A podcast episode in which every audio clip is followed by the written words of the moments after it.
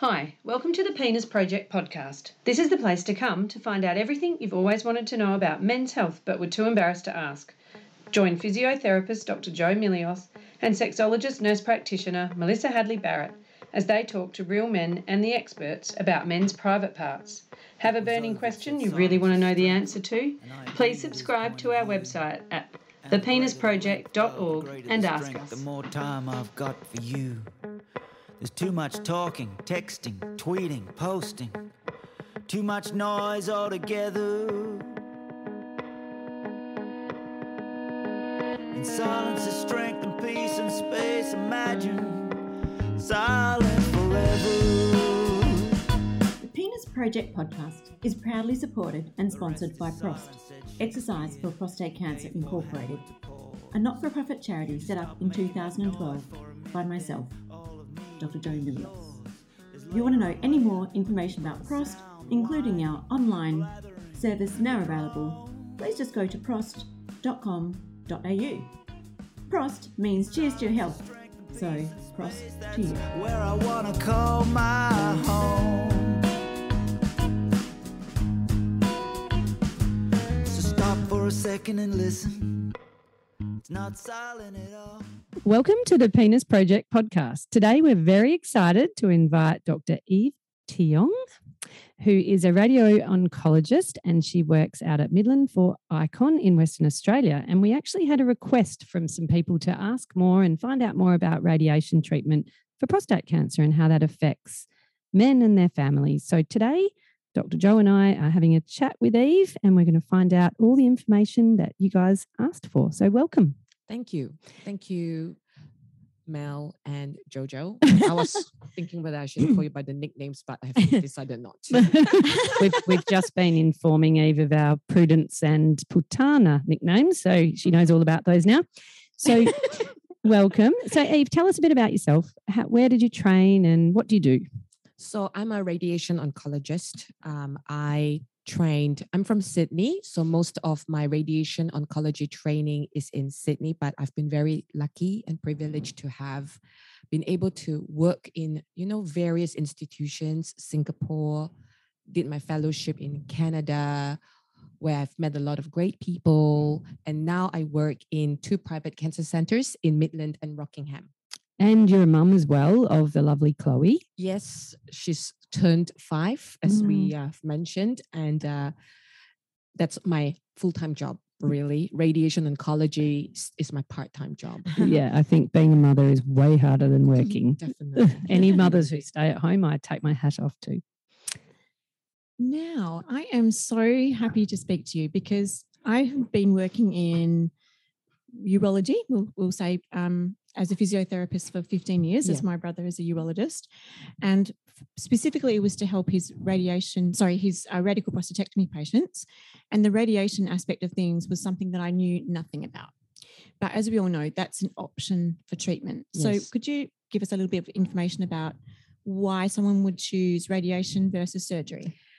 Joe, radiation is actually a very under-recognized treatment modality, and in fact, if I wasn't a radiation oncologist, I would admit that radiotherapy sounds foreign to me, and it may sound scary to some as well. But once I get to know it better, it is a very, good treatment option. I tell my men and their wives that having radiation to the prostate is just like having an X-ray treatment. Right. So it's high energy powered X-rays to treat cancer cells, to kill the cancer cells, to treat their cancer. It's not invasive. So when they are having radiotherapy, they don't feel it. They don't see it. It can be delivered in two ways: external beam. So using a machine, they lie on the treatment bed on the machine, and the X-rays are delivered from an external source, or they can choose to have brachytherapy, which involves implantation of radioactive seeds or catheters directly into the prostate, and that allows delivery of radiation directly into the prostate. They're very different type of radiation, but it's not as daunting as they would think. And what's the pros and cons? Like, why would you choose brachytherapy over normal or vice versa? There's always pros and cons, but I think the selection's very dependent on, firstly, technical availability, whether you have the technical availability or not. So for example, brachytherapy here in WA, I would say it's available at Sir Charles Gardner Hospital, but it's not widely available. You know, so if you want brachytherapy, you may choose to go to a center that does it in high volume. Secondly, patient and physician's preference. It depends on what patients want because it's two very different procedures. Brachytherapy is invasive. They will require some form of sedation, anesthesia. With radiotherapy active seeds, they may need to stay in hospital for 3 days for recovery. So they're just very different pros and cons, different side effects, advantages, and obviously patient selection is key. So just if someone was to choose brachytherapy, how many times would they have to have that? Have the treatment as opposed to radiation? So it depends on what type of brachytherapy. The first type is called low dose rate or LDR brachytherapy, and that involves implantation of many radioactive seeds into the prostate by an urologist accompanied with a radiation oncologist on site. That requires a short hospital stay, and there's some radioactive precautions to take. But once it's implanted, it's in the prostate permanently. Right. Okay. And so then that just stays there and does its trick. It stays there and it releases low doses of radiotherapy into the prostate continuously. But these radioactive seeds have decay time, so they all decay and loses their radioactiveness after a while. Now, this is just a question, and then I know Dr. Joe's busting to ask something. So I just want to ask a question that I get asked a lot by patients. If someone has brachytherapy and they have this radioactive prostate, can they have sex? Yes, they can, but not immediately. So what's the wait time? I think it's about you have to wait at least a week, but I'll have to check that. Okay, yeah. Well, we can add that in after. Yes. But, so that's not so long then. Yes, a week's not so long. I was always wondering whether or not, you know, you had to wait months or something. No, because they will become radioactive as soon as those radioactive seeds are in their prostate, and they have to wait for the radioactive activity to decay to a safe level to the general public before they can contact their loved ones, pregnant women, for example, and have sex. Yes. Wow, I've never thought about that before. That makes me think of a patient many years ago. He was active in the services, and he was involved in the Montebello Island cleanup when they had the nuclear bombing of Western Australia. And his wife developed many cancers from sleeping beside him over a number of years. And all of their children had malformation in their bones and skeletal system, so back surgery is very young and things like that.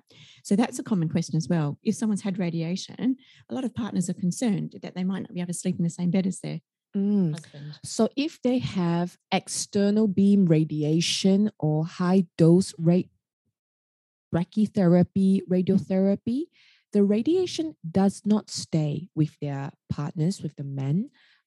So they are not radioactive in that situation. So there is no risk to their loved ones, families, children, or pets if they choose to have external beam radiation. And that's the type of radiotherapy that's being delivered from an external source. Which is what you do at ICON. Correct. Yeah. Right. So I recently did a presentation to the West Australian Urology Nursing Association, and it's called Sanwa. And we just were talking in the background. We had urologist Dr. Matt Brown come and talk about, you know, all of the approaches for surgery. But there was a little bit of a murmuring when we mentioned the word brachytherapy. And I used to have many patients undergo brachytherapy, and I haven't come across one for years. And even the nurses agreed with me. We said, is anyone doing it in Perth right now?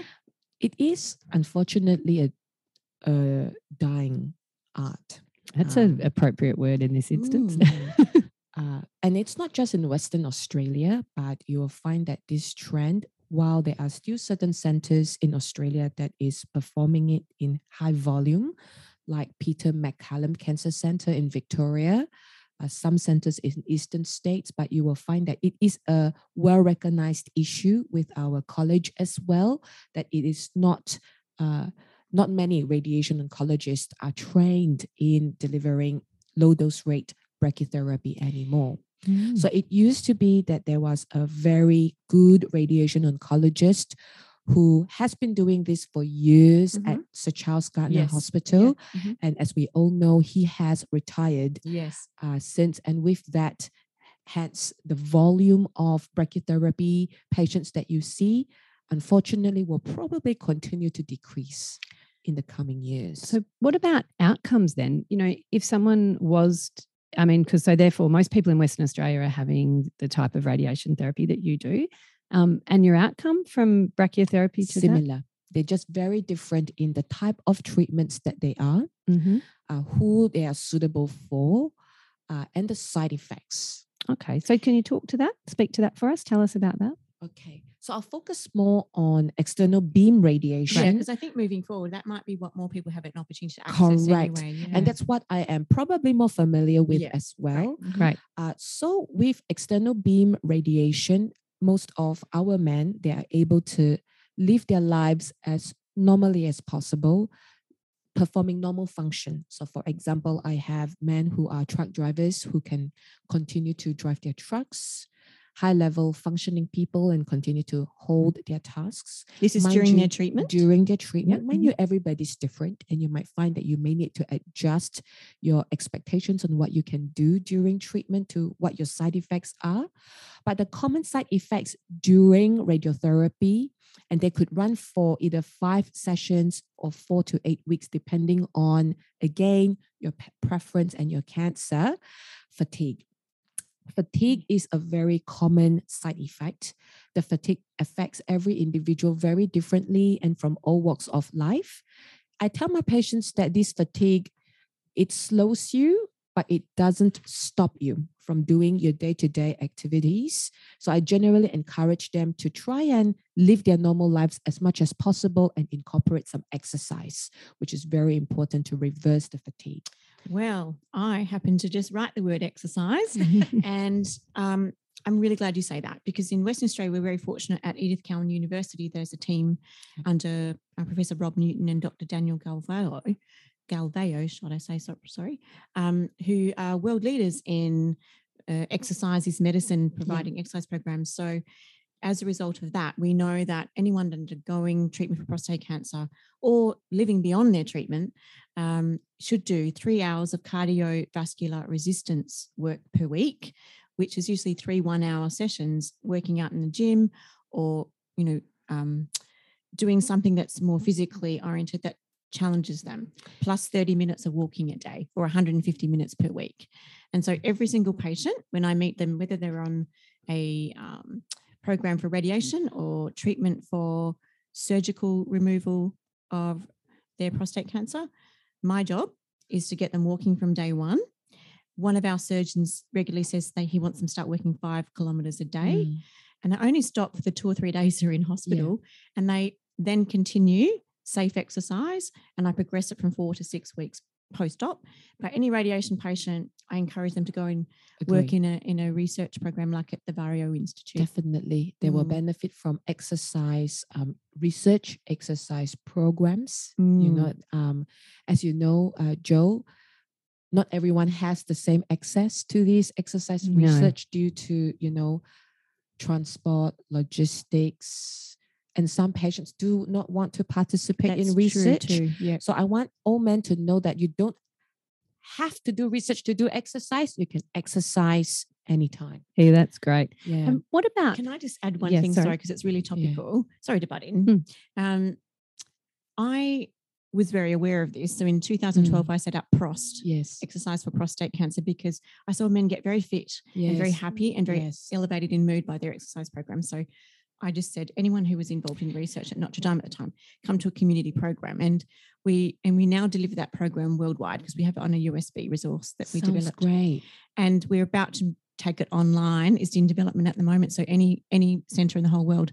We have 3 different USBs. One's for clinicians, one's for the everyday man, and one is for a support group leader that might want to set up a little exercise session. You can simply put the video on, and a guy with a prostate cancer, no matter what type of treatment, no matter what stage he's at, his age or ability, it's a safe and evidence-based program. That sounds great. Thank you for letting me know. Okay. So, Eve, what so the other side effects, things like that we commonly hear about with, you know, having prostate cancer treatment are erectile dysfunction and incontinence. And what's kind of the rate and the time frame of that with radiation? So the other common side effects of radiotherapy is that I tell my men radiation can have short and long-term impact on bladder, bowel, and sexual function. The side effects that they get with their bladder is very different from surgery. So, for example, men who chooses to have prostatectomy are more likely to develop incontinence, which is leakage. But men who chooses to have radiotherapy, they tend to have more irritative or obstructive type symptoms. So, for example, you will hear men saying that they go to the toilet more frequently, more urgently. They could wake up more frequently at night. The stream could be slower, more hesitant, slight discomfort. And if you have had your prostate removed and then you have radiation afterwards, then these men are more likely to have worsening of their urinary incontinence. These urinary side effects, they do recover, 6 to 8 weeks of recovery. But the expectation is that they are not going to be the same, whatever it is, bowel, bladder, or sexual function. However, most men tend to live well beyond their treatment, adjusting to the long-term side effects of their function. Similarly to the bowel, you know, because we cannot entirely avoid the rectum, unlike surgery. Surgery does not impact on bowel function, but radiation can. There are options that is available these days to try and reduce the high doses of radiotherapy on the rectum. You would have heard of a material called Spacer or berry gel that's inserted into the space between the prostate and the rectum. But still, men could get, you know, a mild discomfort, urgency on passing bowel movements, and in the longer term, risk of bowel dysfunction as well as bleeding. Again, I tell my men that risk of bleeding is permanent. It is usually exacerbated if they have long-term health conditions like diabetes, or if they are on immunosuppressant drugs that they can take for rheumatoid arthritis, or if they are on blood thinners. These are known to escalate the risk of bleeding. Most of the time, bleeding from the bowel and bladder, for a matter of fact, they are fairly mild and intermittent and manageable. However, there are a small proportion of men that may develop serious episodes of bleeding where they are passing clots. These are usually, they're usually intervention for these. So I'm just thinking about that. In the people, men that I see that are post-radiation, and if they talk about bleeding, perhaps I should be checking their iron levels as well, because that might be contributing to their fatigue. Or blood, because they may be anemic. Yes, of course. Yes. Before we talk about the sexual function, I'd really like to talk a little bit more about both of those symptoms, because as you said, if men have radical prostatectomy, they don't get any bowel symptoms, and we focus on their urinary incontinence. Yes. So when I teach how to do pelvic floor exercises, we now know the anterior focus of the pelvic floor is the critical one. Physios used to always do the back passage as the first step in the pelvic floor exercise, but we excluded that in our teaching now. We say squeeze the front passage and draw the penis in. Now, I have many patients then who then need to have radiation. So then I quickly switched to say, now we have to add the back passage, because they're quite devastated by their fecal incontinence or soiling. And so I really think we need to add the back passage back in preparation. I agree. It's always good to do the front and back. You're not going to paint the front of your house and not the back. That's right. And to be honest, every single patient that I've worked with who's had the fecal changes, through pelvic floor training, I've actually been able to assist them. Some men go on to have more serious complications, but I don't tend to see those ones in my physio clinic. But what's really important is this is a bit of a taboo topic. So men do not want to talk about the back passage. No. So... and it's very difficult for them to bring it up, understandably, because it's very embarrassing for them. But it is something that is that needs to be talked about because it impacts on their quality of life. And I tell my patients if they develop unfortunate symptoms like this, yes, these are irreversible, but they can be maintained and improved. So as what you've said, Joe, pelvic floor exercises can help, because naturally with aging, which adds to the weakness of the muscles as well, it's any muscle, you need to exercise it to maintain it. A mentor of mine in Canada used to tell our men that these pelvic floor exercises needs to be done 300 times a day. Wow. So I say 120, but I'm really pleased to hear that. In fact, Dr. Ryan Stafford, who I've teamed up with, we know that there are no pelvic floor training programs in evidence, and we said that's what we're trying to do exactly for radiation patients right now. But the more you do, the better it is. Yeah, it's the take-home message. So is there something else they can do to help with this bladder and bowel issue by changing their diet? Like, is there foods that could? I mean, I'm just thinking of things. Surely you would cut back on your fibre whilst this problem is happening. So we, as radiation oncologists, we tend to see our patients once a week during their radiotherapy. Oh, excellent.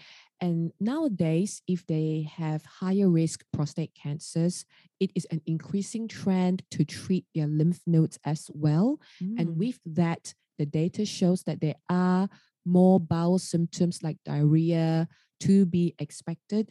So I will, if they do develop diarrhea, yes, one of the advice is to consider modifying their diet. And in some situations, they may even benefit from a referral to a dietitian. Because again, while it seems straightforward and there are a list of food on Google that they can take or cannot take, it's useful to have that guidance. We might put a show notes thing at the end of here, because last week I had a patient come in with a list of bladder irritants, and I was surprised. One of the most significant ones was MSG. And this man had been making so much progress and then had this full leak, wet through episode. He was a surgical patient. And I said to him, look at this food list. Did you have anything on this food list last night for dinner? Because you've been going so well. And he ended up saying, no, nothing. I said, what did you have for dinner? He said, I did a big fry up, chips, squid rings and fish, and planted it with chicken salt. Yep. So I typed in chicken salt. Chicken salt is MSG. Yes. So I said, have the same dinner again tonight, but with normal salt, if you don't mind. He didn't mind. That's his favourite meal. Very healthy. No bedwetting incidents. And everyone's different. You know, some men may be affected by this food, but some men not affected. So it takes time. It does. To, actually know these things. So it's very useful then to keep a diary of your bad days. Good idea. Then write down what you eat and drink for the first 24, 48 hours. And then if you have a bad day, useful to trace back. Is it something you ate? Could it be this? Could it be that? And then if you are, I guess, brave enough to try it again and it happened again, then maybe you can recognize a pattern. And that's empowerment for men, because then if they've got that bladder and bowel diary, they can go, oh, this is what I did. And one of my patients only gets it on the golf course, his fecal incontinence. So what we did was we just got him to get some... product that helped his stools be more firm. Yes. Is that Benefiber usually? Yep. It's just simple things like that. And now he can play golf without wearing a nappy. He's done his pelvic floor training, and that's all he wanted to be able to do. Exactly. And, there are some men who may have side effects more serious than others, and these conservative measures may not work.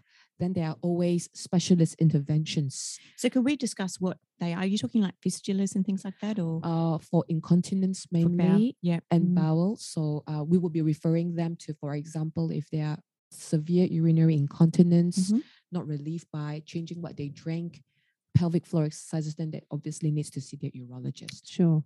So I'm just mindful of time because you've got lots of patients to see today, haven't you? Yes. So let's briefly look at the sexual function. What sort of effect does radiation have on sexual function in the short term and the long term? So in the short term, it's mainly the libido. Because of the fatigue, most men will say to me that they're having treatment right now. It's the last thing that they think about. Sure. Okay. Sounds like a menopausal woman. Yeah, I was thinking that when we were talking about the bladder. Mind you, I also find it more common than not that if you asked, most men will have already some baseline erectile dysfunction even before starting any treatment. Yeah, so I find that too. It's the age guys, group. Yeah. Whether it's age or because of their baseline sexual activity or other health conditions, sure, of course, I always find that it's often a combination of factors that may contribute to their pre-existing erectile function. So I counsel this man that if you already have issues before any treatment, then you are more likely to develop issues during and after your radiotherapy. The onset of erectile dysfunction, impotence after radiotherapy is usually a gradual change rather than an immediate change. So, you know, like in surgery. In surgery. So it's often a gradual change. And again, men who are on injections, the hormone injections to suppress their testosterone, then again, these men do tend to have more sexual health problems than men who are not. Yeah.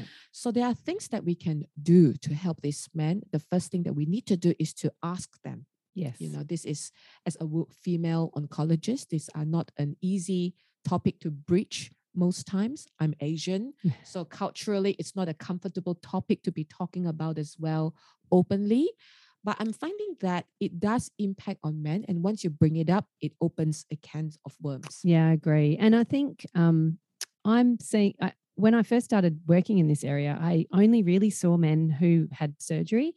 But I'm finding that the awareness is getting better, and I'm getting increasing referrals from radoncs and people like that. And, you know, I think that's the trick, is that whole, you know, saying to guys, you know, this is probably a combination of your aging process as well as what's going on. And there's always a workaround. And I think it's important for men to not choose their treatment option around their outcomes of sexual function, because there's a way we can always work around that to get that happening for them.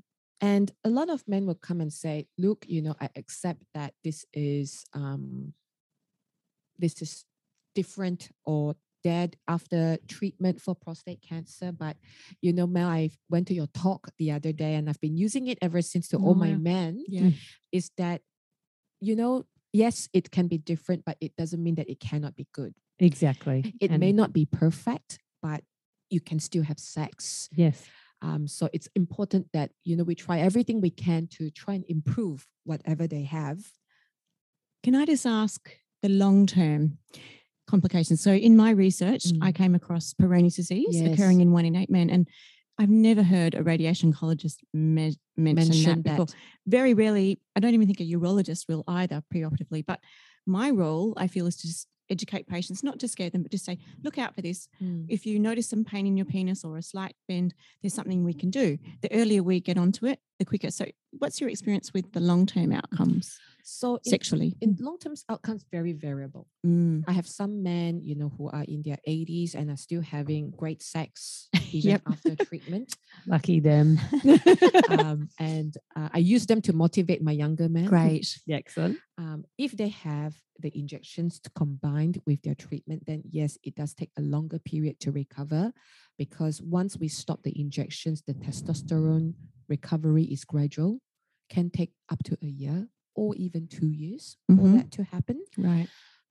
So yes, you are right, Joe. It is an under-recognized problem. Specifically with Peyronie's disease, there's not much data out there, as you have mentioned. No, and that's I found one paper, and it was a 2017 paper, Frey et al., if anyone's listening.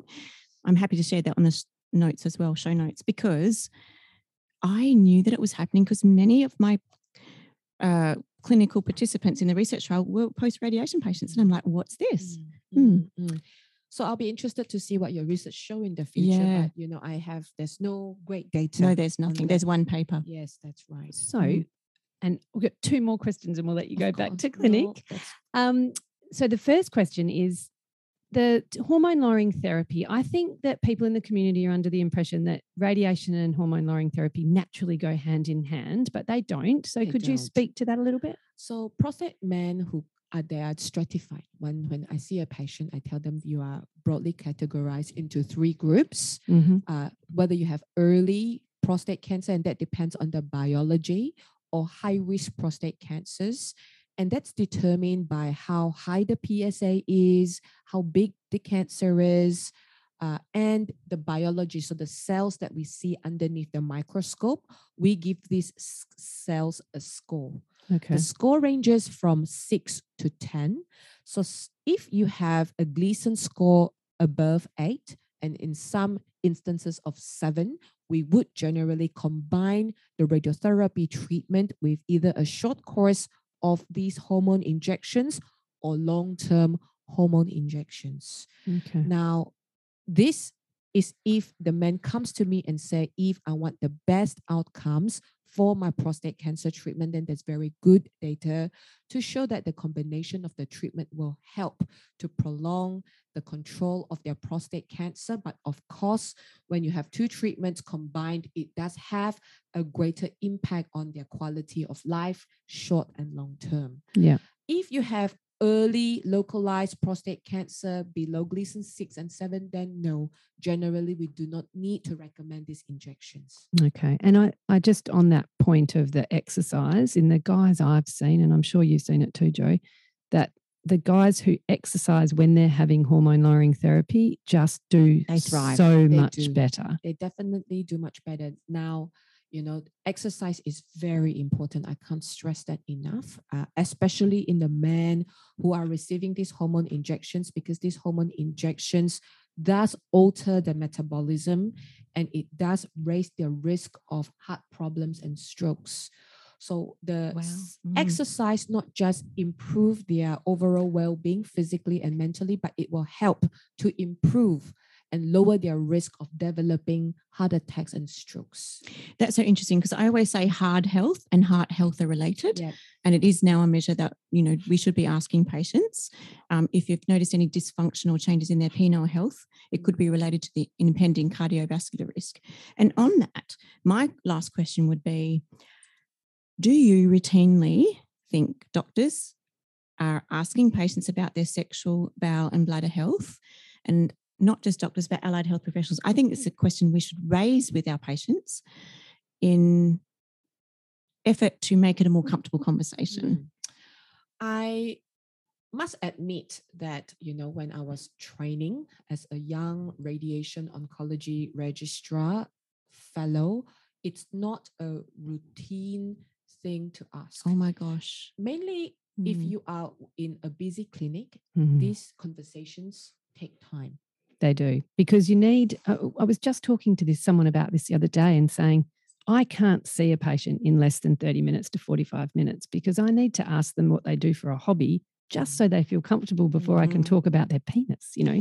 Can't have someone come in and go, so how hard does your penis get? The problem is, like for Movember this year, the biggest issue is suicide in men, and that's the campaign. Now, these topics that we're talking about are what goes in men's head. Traditionally, they can't talk about their inadequacies, and this is actually a mental health scenario. Joe, you know, when men comes into my clinic and you say, hey, how are you? They will say, I'm fine. Yes. How's your bowels? How's your bladder? They are fine. But you really need to ask the specific questions. How many times are you going at night? Do you have pain? Do you have... So I have a very specific questions because you will find that not all men are open-ended. They will give you a closed answer. So if you ask open-ended questions, they will give you a few-word sentence. But if you dig deeper, you will often find things that you can talk about. That's a great tip for other health professionals. Sorry, I'm jumping in again. We can make it so much easier. We can actually give the patients the EPIC IC form, which raises all those questions before they walk in. And then we shift that embarrassment and all that time. That's what I did in my research. We do have, we do have the EPIC forms for some of my patients, but those forms can be lengthy. But I encourage the EPIC short form one is a one page. I find to do. Yes. Yeah, it takes like three minutes. Yeah. Correct. So these are great. And as you know, with Peter Mac, they have, I think they are now focusing on patient reported outcomes, prompts. Yeah. And I agree with you, Joe, that these are very important to implement in a clinic. Yeah. So we're going to, for any health professionals listening, we will put the EPIC form in the end of the show notes. We'll also put the list of bladder irritants, and we'll put the paper about Peyronie's that Dr. Joe talked about. But also, all of those forms can be shared with guys listening and their partners, because they can fill out the form and say, this is me. Yes, exactly. And then I'm a bit concerned that I've been a bit embarrassed. Now, we've got one final question for you, Eve. Now, this was a question from a physiotherapist. She sent us an email that said that she's loving listening to the Penis Project and she shares it around all the time, and particularly with her urologist colleagues. But she recently shared it with a friend whose father had prostate cancer, which he had his prostate removed 5 years ago, and then after that he had to have follow-up radiation. And this friend of hers called her and said that his PSA was going up again, and it wasn't long enough after the radiation to be considered a bounce. So she wanted to know more about that. Now, I had never even heard of the term bounce. So would you speak to that for us? Yes, PSA bounce after radiotherapy to the prostate. Again, it's not an unknown phenomenon. It happens in roughly 1 in 3 patients. Wow. Mm. It's more common in patients that have the shorter course of radiotherapy than the longer course.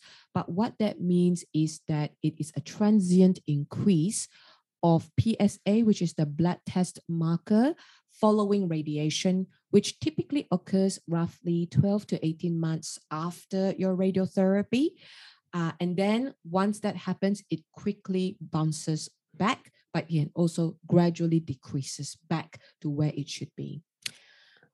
Often that bounce shouldn't be too significant. That bounce can either be greater than, I think, a certain percentage. I have to get back to you on that one. Sure. Of the normal PSA. Mm. Okay, so it's not really something to worry about if they have that bounce. No. So you'd have to get repeat blood tests, see the bounce and see it go down. And then keep following. Okay. Correct. Yeah. So I tell my patients that if you come back for your follow-ups and if you see your PSA increase, often it can be a bounce. However, I don't become overly anxious with one reading. You have to always take 2 or 3 more readings to make sure that it is a rising trend. Great. So as I've said before in this podcast, we're really so grateful for you spending the time away from your clinic to speak to us and listening. Thank you for having me. So thanks. It was really fantastic, and we might have to I think we've both got so many questions, we might have to get you back another day. Well, it's kind of fortuitous. I actually interviewed Ryan Stafford recently. We haven't played the podcast because I just didn't feel the time was right, but we are now, and he's leading the research at UWA, trying to look at all the vascular changes and tissue changes as a consequence of radiation. So we'll play his next, I think. Great. So thank you for filling a massive gap, helping us join the dots, and we are really appreciative. Thank you. Thank you very much, ladies. Thank you for having me. Thank you. Gonna tell you about a boy who lives inside me. He's been there all of my life. Hi, this is Dr. Joe. Thank you so much for listening to our program today. And we're pleased to let you know that we will be having weekly podcasts, not fortnightly, as originally proposed. And this is because of the popularity of our podcast. We're getting so many emails, so many questions, and so much feedback, and Melissa and I greatly appreciate it. What we'd really love you to do is share our podcast with anyone you think might benefit, including any man in your life. Simply download off Spotify or subscribe to thepenisproject.org, and then you'll get a weekly email of our newest releases. Also, feel free to send us a review. And this will greatly help in our ongoing ability to bring you new and fresh information, as that's the way we build what comes next. We also have show notes attached, and this gives a bit of a background into any additional resources or explanations of what we're talking about. Finally, it's my great pleasure to let you know that Prost, the exercise program which sponsors our podcast, is now available on a USB resource for any man diagnosed with prostate cancer, an exercise program. Clinicians can buy these as well as the everyday bloke. So feel free to check out prost.com.au. Meanwhile, let's keep the conversation going.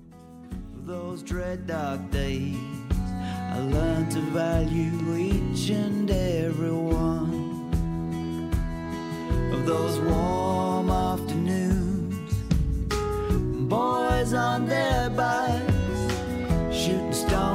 each other through the trees. We tried to deny the going down of the sun. We're just having too much fun.